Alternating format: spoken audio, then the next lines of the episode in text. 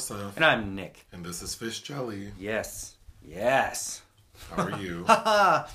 I'm good. How are you? okay.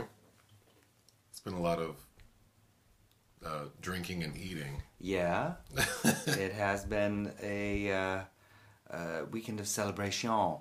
We're in Palm Springs. Mm-hmm. Uh, celebrating our mom's birthdays. Which are very close together. in an, in a in a house in a nice part of town. Yeah. But if I had to give this score a, a, a house a score out of ten, It needs some renovations. well, what would you give it out of ten? I would give it 4.5. I would give it five out of ten. Okay. All right. Uh, it's it looks like it was maybe built in the seventies, and they haven't done anything to it since then. Yeah, in the interior for sure. And uh, it's a really poor design. It's not ideal, Yes. but we're still having a nice time. But the outside's nice. um, you know who else's birthday it is today? Today's the 26th, yeah? Diana Ross. Oh, Ms. Ross. What does she mean to you? Oh, she means mahogany to me. She there was a, a significant chunk of my childhood where I was uh, obsessed with the music of the Supremes and therefore branched out into Motown, of course. Um, you know, every time I think of her, I feel sad that she wasn't in more films because. Uh, well, you know, the the Wiz I feel is a bit compromised, but Mahogany and Lady Sings the Blues are pretty damn good. Yeah. Her music, I mean, of all the divas of her era, like, I would clump her in with Aretha Franklin, Patti LaBelle, Chaka Khan, Dionne Warwick, Gladys Knight. She's not my favorite of the group. Her music was a lot more like pop. It's poppy. It was, you know, to please white people, of course, in the early part of her career. But Yeah, Patti's definitely more my flavor. But, I mean, Diana Ross, she has a lot of songs I do like. yeah, I mean, Yeah, especially from like her like 80s stuff. Like Swept Away. she's one of those people that deserves the term icon, which is thrown away. You know, the, all these drag race queens. You can't just be on TV and call yourself an icon. You can't just do uh, a couple years worth of shows uh, for uh, whatever local city you're in and be an icon. like, Diana Ross is an icon. I mean, I would agree, but you know. Whatever you need to say to yourself to get through the day. Oh. Uh, the top article or the top story on CNN this morning, the headline read Customers now face a radically different tipping culture compared to a few years ago.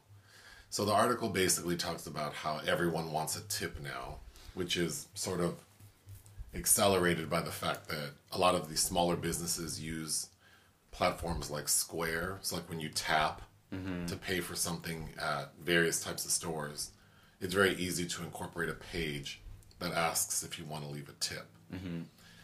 So it's just easier for more for different types of establishments to ask for a tip, and then um, the article talks about as customers how it's awkward because during the pandemic, many of us felt like we should tip more Yeah. to help with you know just the chaos and that became sort of a, a normal thing that everyone tipped more during the pandemic. Especially like you know like picking up food because we couldn't sit in the restaurant. And now that things have opened back up again there's this weird transition from like well probably not tipping as much as i used to combined with everyone wants a tip like even customer service people. Mm-hmm. So you go to the hardware store and they're asking for a tip or Well, I noticed like at Starbucks now, that you know it's automatically when you pay with the card, it asks you if you want a tip, and the baristas oh, I notice is always like it's gonna ask you some questions. They don't say it's gonna ask for a tip. Well, because it's new for them, Right. So it's awkward. It's awkward. Versus like Coffee Bean, they've been asking They've for tips that, for forever. So yeah, it's awkward for them. I also think like this twenty percent idea seems. I don't know. I feel like, you know, tipping. Yeah, I've I've been on a rant before about tipping, but I just I feel like it's odd that people who don't give great service want a tip. I just think it's odd that we don't automatically pay people a living wage, so that, that. We, we wouldn't have to depend on that because you know I've had a extremely rude service in Europe, but uh, it's also they're they're getting paid to be there, and uh, do I want to come eat here? Uh, Sure, or not. It, I don't know. It doesn't. They shouldn't have to be captive to my mercurial ways. I, I- I don't want anybody to feel captive towards my whim. So I don't. It's not that it's rude service. I just don't mind people. I don't like when people feel like they have to bend over backwards to please me. I don't know. You know what I think makes sense is, um, like if you want to sit at a restaurant where you're being served, then I think you should pay for that, and the staff should be paid accordingly. Like they should be paid a living wage, but we're also charging enough that Yeah, of course. you know the the establishment can pay. But I like the restaurants where it's like, you know, you order, you go up and order your food, and then when it's ready, it's brought to you. And there's not a lot of like if you need condiments or drinks, you just go and get them. Yeah, yeah. To me, that makes more sense. Mm-hmm. And then you tip, you know, maybe a a, a less significant amount, because some places, you know, food is expensive, mm-hmm. and you think like for the two of us to go get burger and fries somewhere, it could easily cost like sixty dollars. Mm-hmm. So then you think you want me to give you a twelve dollar tip, and all you did was, I mean, you did nothing, because we had to get our own condiments in those little cups. We had to dispense them. Like you just handed me a greasy bag, and like I have to give you an extra twelve dollars for that. I, don't- I don't know. That seems seems like a lot. Again, we could avoid all of that discomfort if uh, if we did pay everyone a living wage. Uh, but Now I sound cheap, but I, No, it- but I will continue to say I think it's weird like that everyone wants a tip.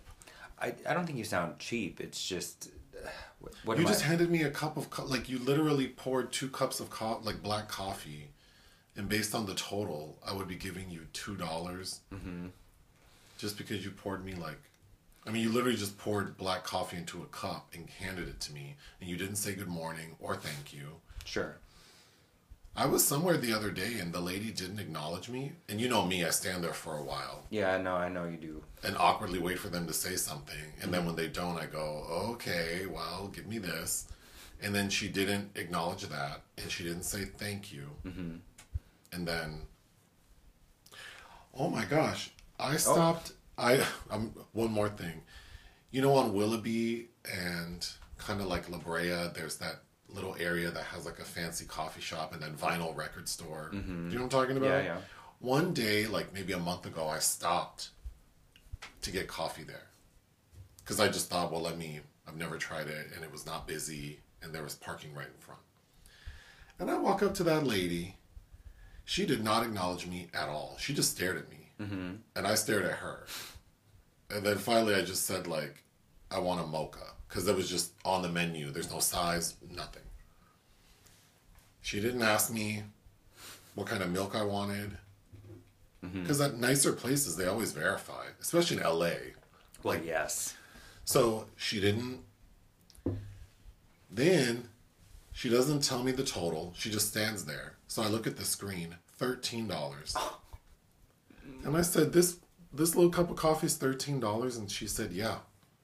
And I said, "I don't want it," and then I walked out. But but you think if I would have, and for sure it would have asked me to give a tip, so I would uh-huh. have tipped like almost three dollars on shitty service for a bev- a hot beverage that would have been in a small to go cup mm-hmm. because I saw those cups. Mm-hmm. Thirteen dollars. Yeah. So it would have been fifteen dollars. I can already tell you that place is probably not destined to last. But uh, uh, yeah, there there is uh, a lot to unpack there. Yeah. Moving on to something more serious. So Jonathan Majors Oh yeah. was arrested yesterday, Saturday, um, for alleged domestic dispute. In Chelsea. A 30 year old woman um, informed the police she was assaulted and that she had minor injuries to her head and neck. He's denied it, like his spokespeople. Um, the Well- statement they released said, while Mr. Majors, or I'm sorry, they said that he is, I don't want to get this wrong. Oh, we look, he has done nothing wrong. We look forward to clearing his name and clearing this up. And then, like 30 minutes ago, I saw that they said that he has video proof that he did not attack this woman. How did? I, Okay. I hope that's true, and I hope that he still doesn't end up like Nate Parker, well, yeah. where it's like just because he's attached to this that his career's ruined, even though he didn't do anything or wasn't charged with anything. But yeah, I mean, there's not enough information to know what happened. No, But he has been released. but also like what was going on where somebody felt the need to record what was happening then uh, Yeah. so Oh, but he's done promos for the army, and this morning the army said that they were gonna not drop those because they feel like until they know what's going on, which I guess is fair. I mean, they they filmed these promos, and then now this shit happens, so they want to make sure that he's not guilty of anything. But isn't that crazy? How like in an instant, in an instant yeah because I'm sure anything that he's up for right now, as far as acting, they're probably like, oh, let's hold off Let's- on that. let's wait a minute. let's wait. yeah because he's he's on the rise he's not cemented yet in being able to do whatever he wants so Yeah. well i don't know but that's good to hear if they if they have that footage get that shit out there nip that in the bud All right, films released we didn't cover something called F- Furies or Uh, Furries. Furies. Furies. Furries. Furries would be two R's. it's uh, directed by Veronica Ngo, a vehicle for which uh, she herself stars in. Uh, notable Vietnamese uh, actor director. I think that's her third film. Uh, it's it's Netflix's first uh, original Vietnamese title. Oh wow! But we, we did not watch that. Chantilly Bridge. Uh, which is a sequel to Chantilly Lace, uh, ni- I think 1993 original, starring a, a really great cast of uh, notable ladies and directed by Linda Yellen. The sequel, Chantilly Bridge, is also directed by her, but some of the ladies in there are Ally Sheedy, Lindsay Crouse, Jo Beth Williams. The Five Devils. Uh, I saw this at Cannes last year, starring Adele Exarchopoulos. Uh, it's the second film directed by Léa Mysius after 2017's Ava. Uh, she's, of course, a no, very notable screenwriter as well, uh, kind of a, a hot ticket item in France.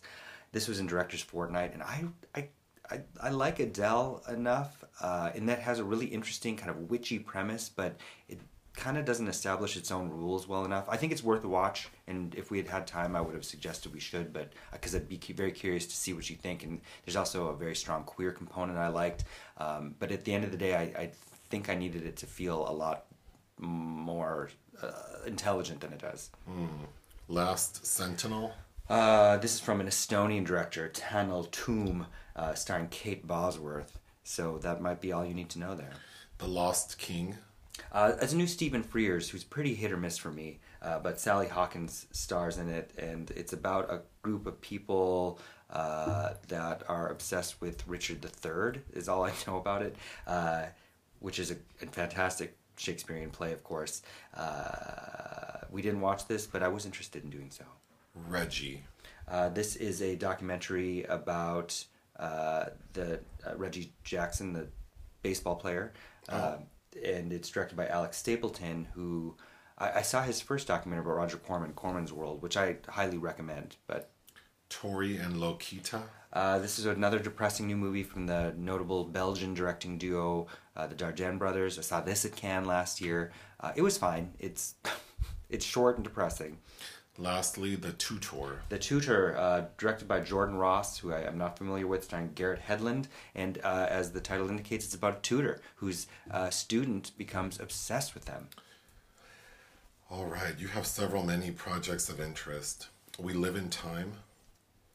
Um, yes. What is um, now? I have to think because you. John Crowley. Oh, John Crowley, who directed Brooklyn, is uh, has Andrew Garfield and Florence Pugh starring in their next film. Uh, a John Woo project. John Woo, uh, very you know you've seen some John Woo stuff. Uh, you've seen Face Off. Okay. Uh, but he uh, was much more notable before he started doing Hollywood productions as well. Uh, but he's remaking his classic film, The uh, The Killer, which starred Chow Yun Fat, and Andrew Garfield's attached to that, as is Na- Nathalie Emmanuel, who I think we saw in one of one or two of the Fast and the Furious films. There's a Vertigo remake. Yeah, I don't. I'm not clear who the director is, uh, but Robert Downey Jr. is attached to star. Does Cameron Crowe have a new project? He does. He's been apparently developing in secret a Joni Mitchell biopic. Oh, Janice Jorp Jorp or No, that's Janis Joplin. oh from Thirty Rock. Thirty Rock, yeah.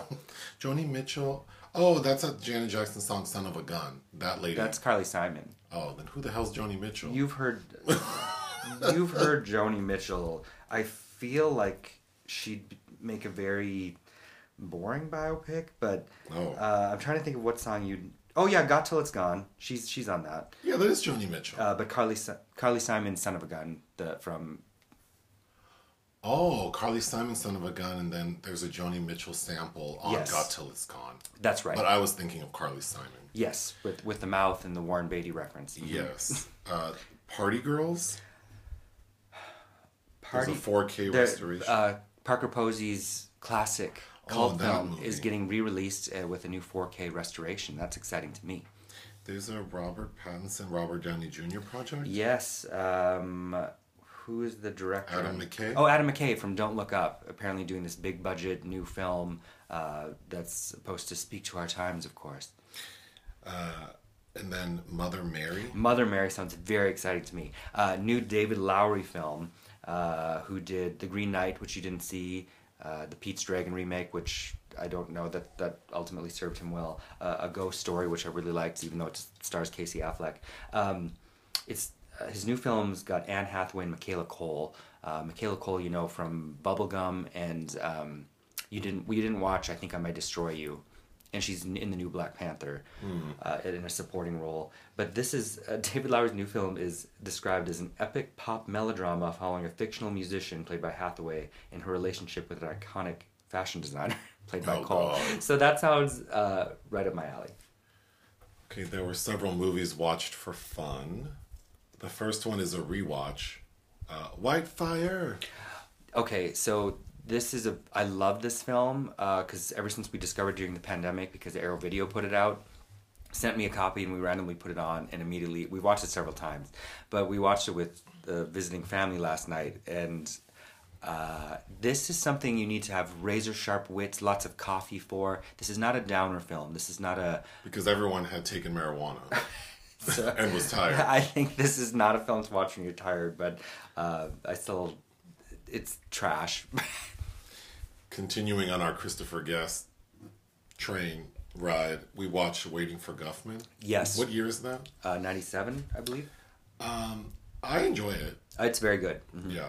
Uh, Yeah. Christopher- Christopher Guest is Corky is really Corky. St. Clair. He's kind of the star of the, his own thing In this one, yeah. in this one. For um, sure. But all the other, you know, it's fun. Catherine O'Hara and uh, Fred Willard. Fred is- Willard is a gift. He's always the same, but it's perfect. yeah, and Parker Posey, of course. Parker Posey, she's the most flexible I've ever seen her. Yeah. Like physically. Yeah. She's dancing and doing the splits and high kicks. Um, you watched Fuzz?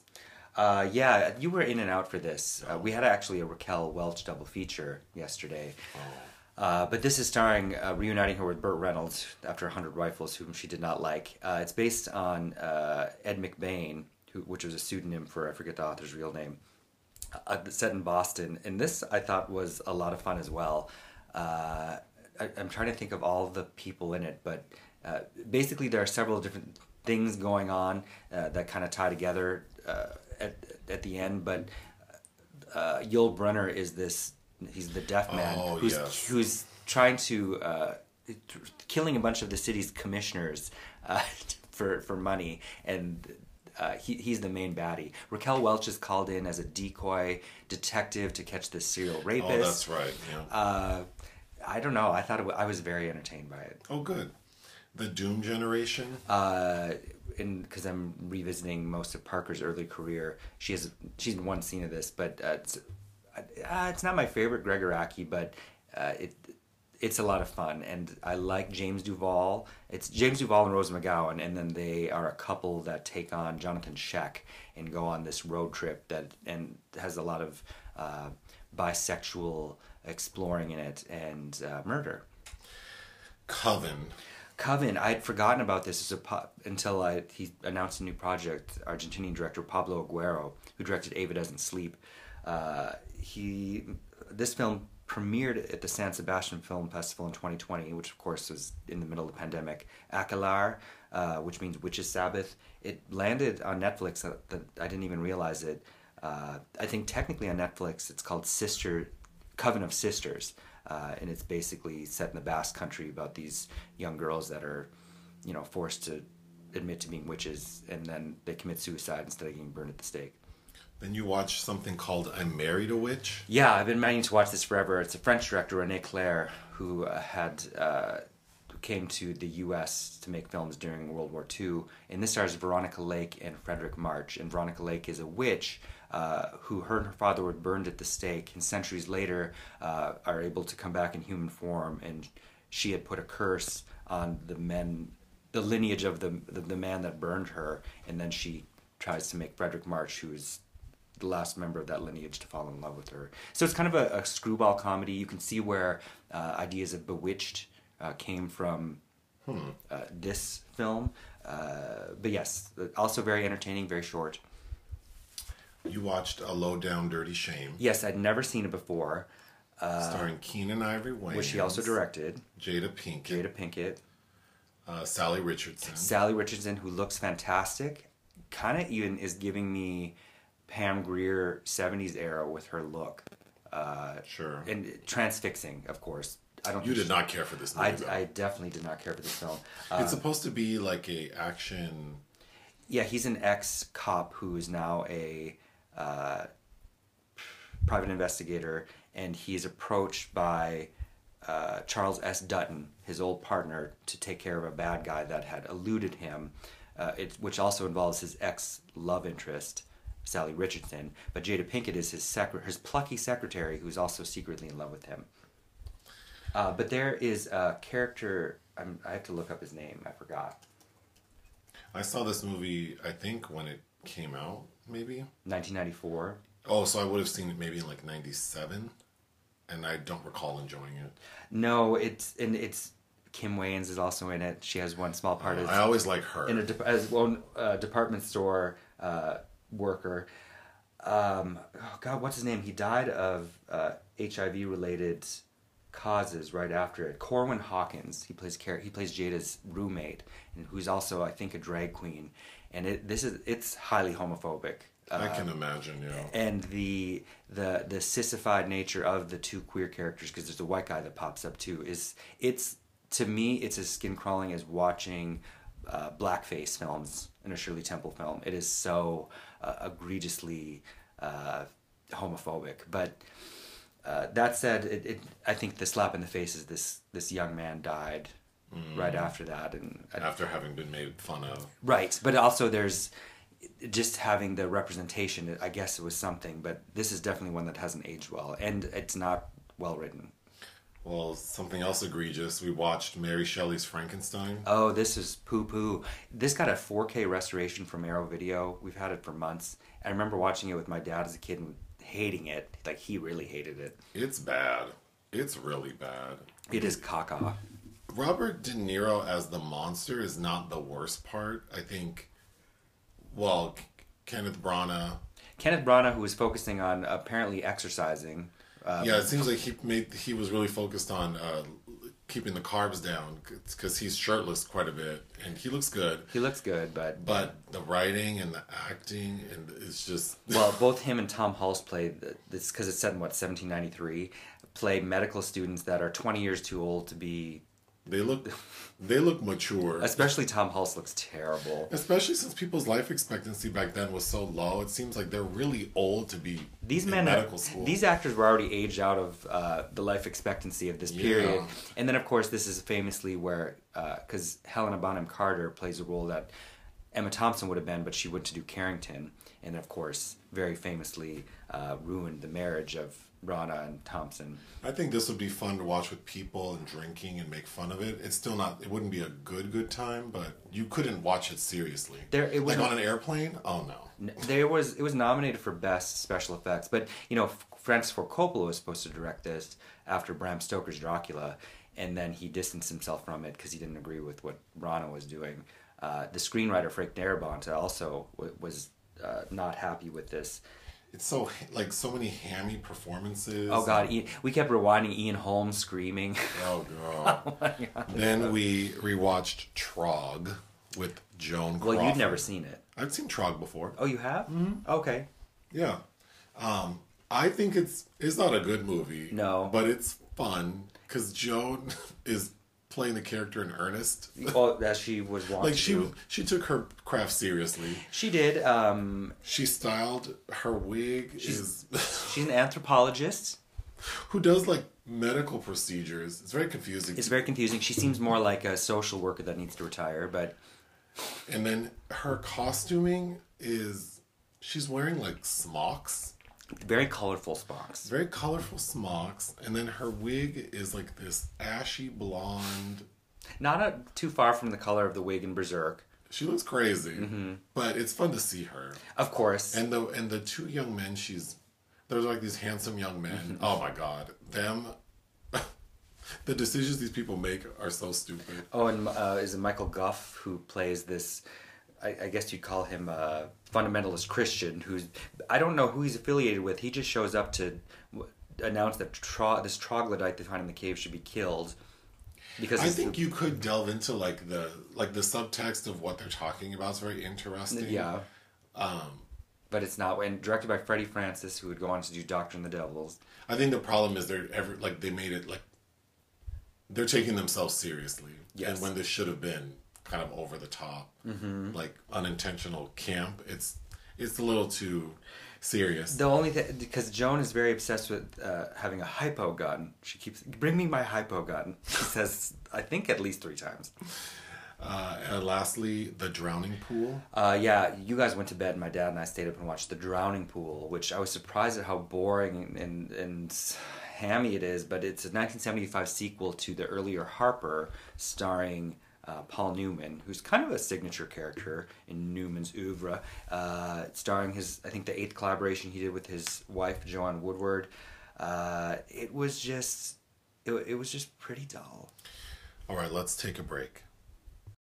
When you need mealtime inspiration, it's worth shopping Kroger, where you'll find over 30,000 mouthwatering choices that excite your inner foodie. And no matter what tasty choice you make, you'll enjoy our everyday low prices, plus extra ways to save, like digital coupons worth over $600 each week. You can also save up to $1 off per gallon at the pump with fuel points. More savings and more inspiring flavors make shopping Kroger worth it every time. Kroger, fresh for everyone. Fuel restrictions apply.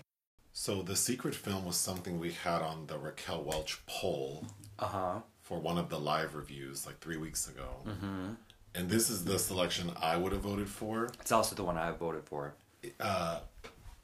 Oh, I normally give an intro and I didn't pull it up. But anyway, it's the film Mother Jugs and Speed, which is from 19. 76. Who directed it? The great Peter Yates. Uh, What else has Peter Yates done? Peter, if you've never seen his 1967 debut, Robbery, highly recommended. Uh, but he's probably best remembered for directing a very famous film called Bullitt, which has some extremely well done uh, car chase sequences starring white Steve McQueen. Uh, I also highly recommend The Friends of Eddie Coyle, starring Robert Mitchum. Uh, and The Hot Rock is a great heist film. Uh, you know him for directing the Sigourney Weaver headlined Eyewitness in Oh. 1981. Uh, he also directed Cher in Suspect uh, in 1987. I think his a lot of his 80s work fell off, even though one of his greatest uh, achievements was probably 1983's The Dresser, which was nominated for several Academy Awards. I like his Peter Benchley uh, adaptation, The Deep, starring Nick Nolte and uh, Jacqueline Bisset. Uh, and then I don't like so much John and Mary with Dustin Hoffman and Mia Farrow. Anyway, but he is th- this was definitely something I've been wanting to watch for years. I love Peter Yates, and it was directed by or written by Tom Mankiewicz, who's of course related to the Mankiewicz Hollywood clan.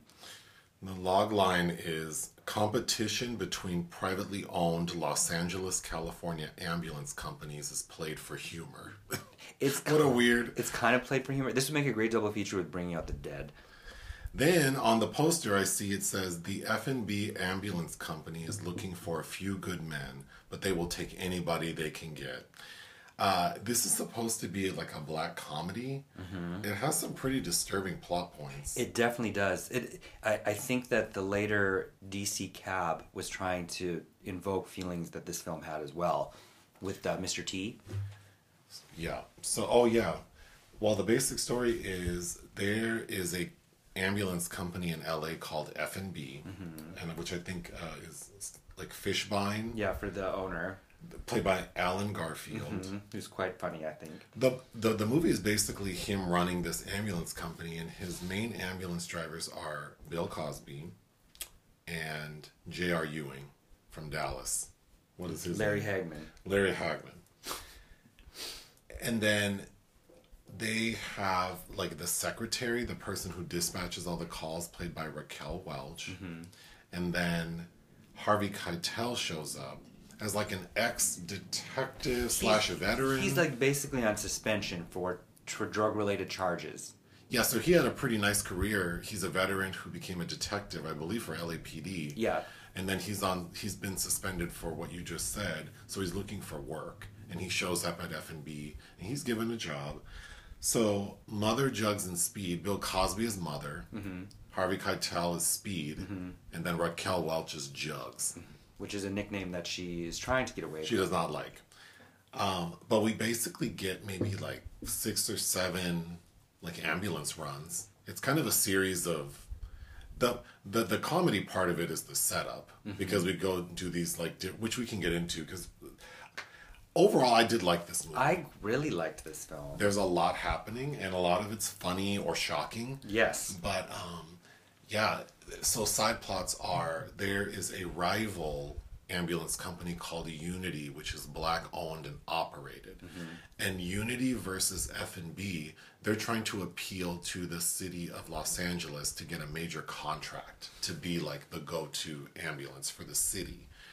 And it all culminates with the two of them meeting like a city councilman, and the city councilman says, "Well, both both entities are not big enough to handle this huge area. We're going with a different, more established ambulance company."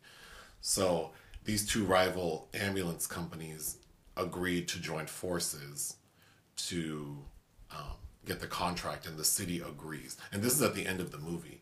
So right when they've shook hands, like, "Yeah, we'll join forces," they get a call that back at F and B's headquarters, J.R. Ewing is like suicidal, like he's holding Allen Garfield's wife hostage, hostage with a gun, and with another disgraced driver. with another disgraced driver, and he's shooting at folks. Um, it gets pretty dark. He ends up getting killed, and then in the end, we see that F and B did join forces, and then they changed their name to FU. but and then uh, because of Harvey Keitel's assistance in that final hostage situation, the LAPD bring him back on as a detective. He also starts a relationship with Raquel Welch. So we see in the end that um, they're together. And then for Raquel Welch, I guess having ambulance like para- female paramedics or EMT workers back then was unheard of. So she is secretly going to EMT school. She gets her certificate and she asks her boss, Allen Garfield, like, make me a paramedic. And he's like, hell no.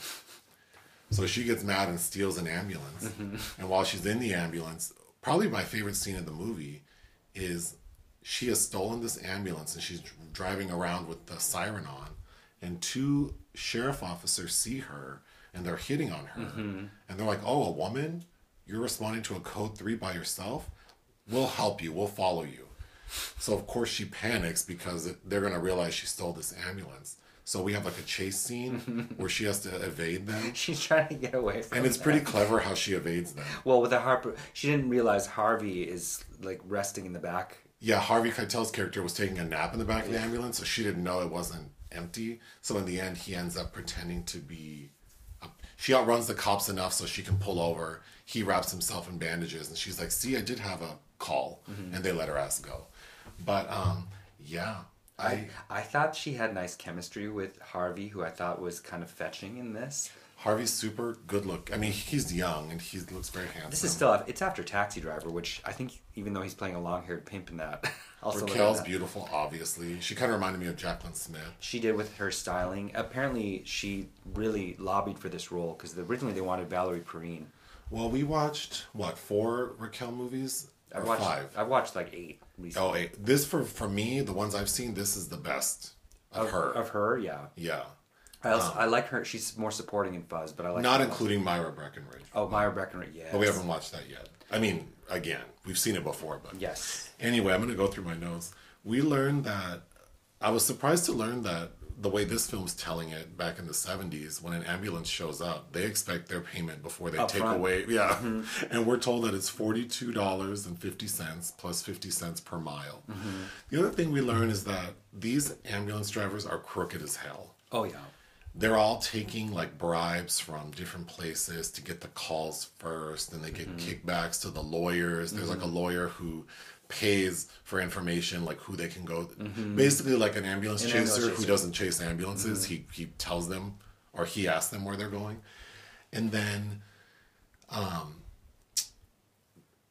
yeah. So so that was super interesting. So the first scene we get of like the the of the calamitous nature is J.R. Ewing and his buddy get a call to this like there's this black woman and a bunch of her friends playing cards and she slips and falls but she lives like on the fourth floor of a walk up and they have to get her down. And it, and it goes exactly how you would think. They have her on this gurney going down the stairs and she slides. But the way it's shot Is so good. is so good because one of them falls through the stairs and gets bit by a rat. and now he has rabies it's so ridiculous It's so, it, but it's pretty well done. And those, the group of black women are like, "Do you guys need help? don't need help and then when they ask for payment they're like no we think you spent that forty two fifty. We're not we're not paying you until you get her down. that was pretty good. Then Bill Cosby's character has this thing about terrorizing the nuns, It's called buzzing the nuns. buzzing the nuns. So there's like a convent nearby, and the nuns always walk across the street at the same time, like a bunch of ducks. Mm-hmm. And every time they do, he drives up and like honks the siren at them. Mm-hmm. but actually, an emotional moment, I kind of got teary eyed, is Bill Cosby's partner is played by Bruce Davison, mm-hmm. Who's really cute in this movie too because he's so young and he has this little raggedy, ratty mustache. He ends up getting killed by Toni Basil. by Toni Basil. For those who don't know, she sings, "Oh, Mickey, you're so fine," yeah, it's a pop star in the '80s, but in the '70s she was trying to be an actor. and she looks pretty. She does. She kind of, lived giving me Lady Gaga. And she, her she had a bit part in Myra Breckinridge too, Oh, oh, maybe she was friendly with Raquel. probably. Um, but she plays a junkie who who needs drugs, so she calls nine one one. Mm-hmm. And when they and when they get there, she holds, she basically holds Bruce Davison hostage, mm-hmm. and he's like, "Man, we don't keep those kind of drugs on the on the rig, but I can get you some help." And she shoots and kills him, mm-hmm. and then there's a shootout and. The cops come and they're basically like about to arrest Bill Cosby because he had a gun. But then one of the sheriff's officers is friendly with him. Played by uh, L.Q. Jones. Mhm. and he's friendly with him and he also like bribes him for calls so they kind of rub each other's backs and he can see that bill cosby's upset about his partner so he lets him go i thought that was sweet and then you can see that Yeah, that's when he gets he goes back and has a conversation with the nuns and well and then you can tell that because they tell him okay you can go ahead and leave and bill cosby's like no i'm taking my dead friend to the morgue mm-hmm. like no one else is going to take him and then as he's driving he's all quiet and mm-hmm. when he pulls up on the nuns he doesn't run his siren and they look so confused. They're like, They're confused, and then when he gets back to the station, all the guys are kind of like, well, not all the guys. J.R. Ewing's a dick, Har- Hagman plays such a gross person in this. and he's giving him a hard time, like kind of razzing him about whatever. And Bill Cosby whoops his ass, mm-hmm. like knocks him through a wall. Mm-hmm. You know, Bill Cosby. That was um, they were trying to get Gene Hackman for that role, and Gene Hackman read the script and said, like, I forget what set he was already on. He's like, "Look, I'm overworked, but there's this funny guy I've seen in this series." Mm. He recommended Cosby. I think he's good in the movie. I, I, it's so sad watching Bill Cosby because I really like him and I think he's so good. I love his '70s work. Um, but you know, he did this other film with Robert Culp called Hickey and Boggs, which is really worth watching. It's funny to see him play grittier characters uh, who are doing like But you can tell he put his thing on it because there are things that Gene Hackman in this role wouldn't have said. no. So you know, Yeah, Bill Cosby brings a lot to it. Um, the there's a funny scene. So the guy who runs the ambulance company, he he goes on this rant about veterans and how we should respect them and the war. He's one of those people who's just blowing smoke up everyone's ass. Like, what do you know about war? And and then when he's telling this to Harvey Keitel, who actually is a veteran, And then Harvey tells him, "Actually, I thought the war was stupid and immoral." And I hated every minute of And I it. hate every minute of it. And then uh, the boss is like, "Oh, well, I mean, I guess everyone has their own perspective." Like, Uh, yeah, you okay. dummy. I really liked Harvey in this. The three leads are so I think so good. Uh, J.R. Ewing's character is such a creep. He is just he's just a creep, like a misogynist. At one point, well, even at one point, he tries to rape. So they get a call to show up at a college dorm, and so they get pick up this beautiful young woman who's OD'd on drugs. And at first, J.R. wouldn't let Harvey Keitel drive the rig, but then when they pick up this girl, he's like, "You can drive," and immediately you know what that means. Mm-hmm. He wants to sit in the back and fondle this girl, mm-hmm. and then Harvey's driving, and he recognizes that J.R. is not responding to him, and he pulls the rig over, and we see that J.R. was trying to rape this like mm-hmm. passed out woman, and then of course Harvey gets them together. But then, before that even happens, Bill Cosby's talking to him, which you know, in hindsight, knowing what Bill Cosby was accused and convicted of, it's kind of creepy because he tells J.R. Ewing, "One day we're all going to buy you something that won't fight back, like a quadruple A amputee." double amputee, yeah. Yeah, and then after that, we get Bill Cosby. He stops at the Institute of Sexual Awareness, mm-hmm. and he's like, they, they look like prostitutes. They they are basically. And he's yeah. getting a massage, and they're like using dildos on him, and not like in his orifices. Well, kind of. They're putting them in his ears, and then he's injecting them with drugs. well vitamin B twelve. The girl asked sure, for, but but it's just so weird watching him do that Yeah. n- now when we know more about him. yes, Um, It's funny, a lot of these older movies, people drinking and driving was like not a big deal. Uh-huh. Because Bill Cosby keeps a cooler in his rig, Mm-hmm. and he's doing nothing but drinking beer the entire time.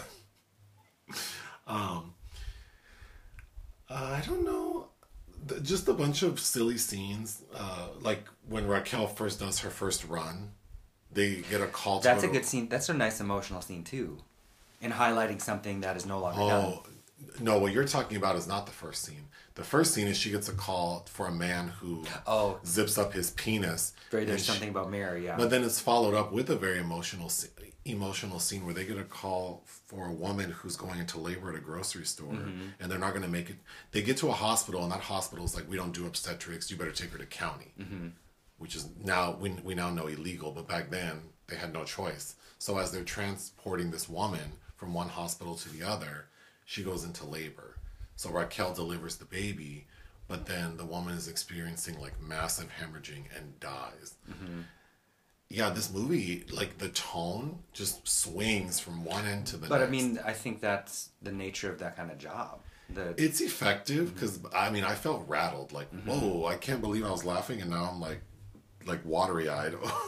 well, because humans are funny and also despairing, but I, which I don't know. I really like. I don't mind. Bill. Cosby had a funny line when they're at the city council meeting, and the two ambulance companies are trying to, like, appeal to the city council, and of course. The black business, the councilman's like, well, we've taken into account that you are a minority business, and we want to like highlight that. But then the other guy, uh, Allen, whatever, Allen Garfield. he's like, well, well, We got a woman. we got a woman. We got a woman. Do you have a woman? And then Bill Cosby gets up and he says, well, a woman's got to be worth at least four blacks, three Latinos, and a Chinaman. Yeah. It's so funny because so much of this movie we would not write today. Like, you know, we would all say it's so inappropriate, but and you know, for at the time rated PG, because it's of course before PG thirteen. But there's um, also another paramedic who's saying that he's preparing for medical school. Did you get the sense he was gay? that he was gay. I thought he was gay, and then when he's at the city council meeting, he gets up and says that he's really looking forward to working one on one with one of the black well, he says an Afro American. an Afro American. like uh yeah which they try to write off as brotherly love but it's like that man's a homosexual and he's that's uh allan warnick I thought he was cute. he was cute and then of course uh you didn't mention dick butkus Oh yeah, who's uh like from Texas? Uh, yeah, it, I was very surprised by this movie. i was too it wasn't uh, i've been wanting to watch it for years it was not the because it's the way it's advertised it makes you think it's a screwball comedy but it, it really isn't Well, I mean, it's I mean, it is. I mean, it has moments, but yeah, it, it, there's a lot of emotion. hmm And it- you know, and again, by the end is a little. I, I don't really care for Larry Hagman hold up in the fire. Like I, to me, that is a little. It almost just goes a little too over the top, and I you don't need it. I think, but I still really liked it. Yeah, and it was fun seeing LA um, so long ago. What would you give this movie? Three and a half. I think I would give it. Th- yeah, what would I give it? I guess three out of five. Oh, Yeah. so, so I liked it more than you. I think the tone's all over the place, and I would love. I tried to look on the extra bonus features to see if there was like a director's commentary because I don't know. I, I don't know that all of this is deliberate. I think it seems kind of like a mess that kind of turned into a beautiful disaster. Well, I don't mind that though. Does it, I don't mind it either, but I think I would give it three just because this doesn't feel as deliberate as it seems watching in 2023. I think it was just they got some major people in there and it became what it and it did. became and it did what it did but it, i mean it's kind of a mess like Sure, but I, I, I don't know. I, I would rec- I think this was a great double feature between Mother Jugs and Speed and Fuzz. i would highly recommend it if you can find it i don't know that it's streaming It's anywhere. not streaming, uh, and it's I don't know if that's Cosby related. Just nobody wants to swoop in and kind of recuperate this film, maybe. Um, well what do you have for the week we have like five videos we have a lot of content dropping this week. dungeons and dragons um Enys Men, Mm-hmm. a thousand and one smoking causes coughing rye lane Mm-hmm. yeah there are like five reviews coming up And there are a couple other ones I want. I I feel like I'd like to cover Tetris with Taron. What's his face? oh i like Taron egerton Yeah, uh, there's a horror film on Shudder called The Unheard. Uh, because yeah, next week is a busy week, but then the first week of April, not a lot coming out. well you're gonna be gone right I'm gonna be gone, but we'll probably. did you talk about why you're gonna be gone you're gonna wait I think it's pretty much set in stone now. Like like I have a time, and Well, the reason you've been watching all of these Parker Posey films, is I'm going to interview her in New flying York. to New York to interview her for Spin Magazine, Yes. and you're also going to watch her new play. She's in a play that's actually wrapping up. I think she just has three more nights it after I'm done. but you're also it, it it's a retrospective on her career, and but then you're also going to talk about the new play, and you're going to see her new movie. Next weekend, Beau is Afraid, the Yeah. Ari Aster film. So it's all going to be put together into Yeah. one package. Yeah. Um, so that is exciting, but I'm sure we'll we'll probably have coverage on the Ben Affleck film Air, which I'll I think I'm you're not seeing I'm seeing alone, uh, and Paint, that'll be the week after with Owen Wilson. Okay. But that the first week of uh, April's kind of Do you have anything else to say? no, I, d- I don't think so. Okay. Ta ta.